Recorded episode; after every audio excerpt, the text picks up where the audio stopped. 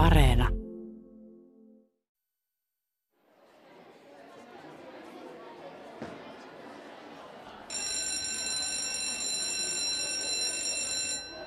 Huomio, eskarit, viskarit, neskarit ja muut tiedonjanoiset.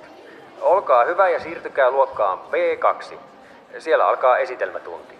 Luokka P2 niin kuin pikku kakkonen. No niin, no niin. Istutaan ja rauhoitutaan. Tänään Mari esittelee meille jonkin asian, joka häntä on mietityttänyt. Onko se asia kenties tuossa laatikossa? Kyllä, täältä se löytyy. Tähden lento. Yhtenä iltana näin tähden lennon. Ei se kauaa kestänyt, ehkä sekunnin verran, jos sitäkään. Mutta huomasin sen. Kuin pieni kipinä taivaalla lensi alaspäin, sitten sammui. Tuli ensimmäisenä mieleen, että nyt pitää toivoa jotain. Sellainen on tapana. Uskotaan, että tähdenlennolle kerrottu toivomus toteutuu.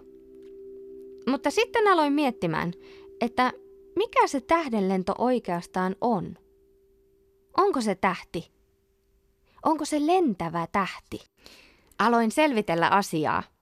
Monessa paikkaa, kirjoissa ja netissä tuli vastaan sellainen sana kuin meteori. Aivan. Meteori on aika lailla sama asia kuin tähdenlento. Wikipediasta luin, että tähdenlento syntyy, kun pieni kivi palaa ilmakehässä. Ilmakehä.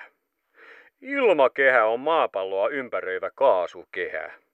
Se sisältää muun muassa happea, typpeä ja hiilidioksidia. Ilmakehä on tärkeä kaikelle elämälle maapallolla.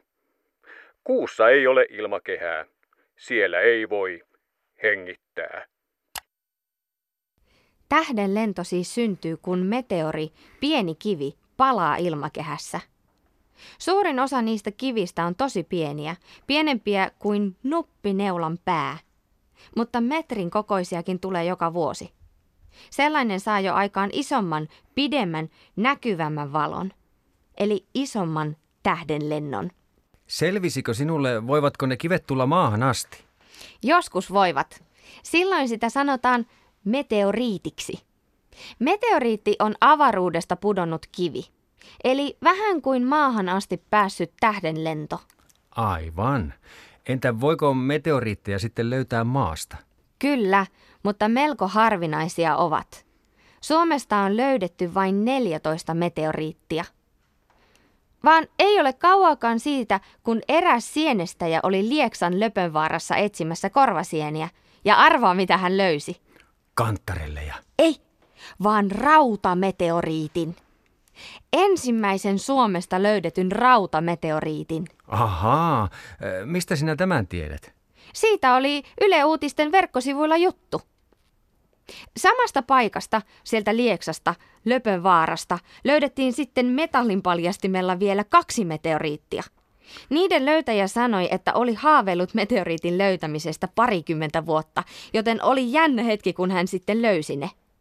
Pikkukiven kokoisia. Avaruudesta tänne pudonneita. Ajatella. Mihin ne löydetyt meteoriitit sitten laitetaan?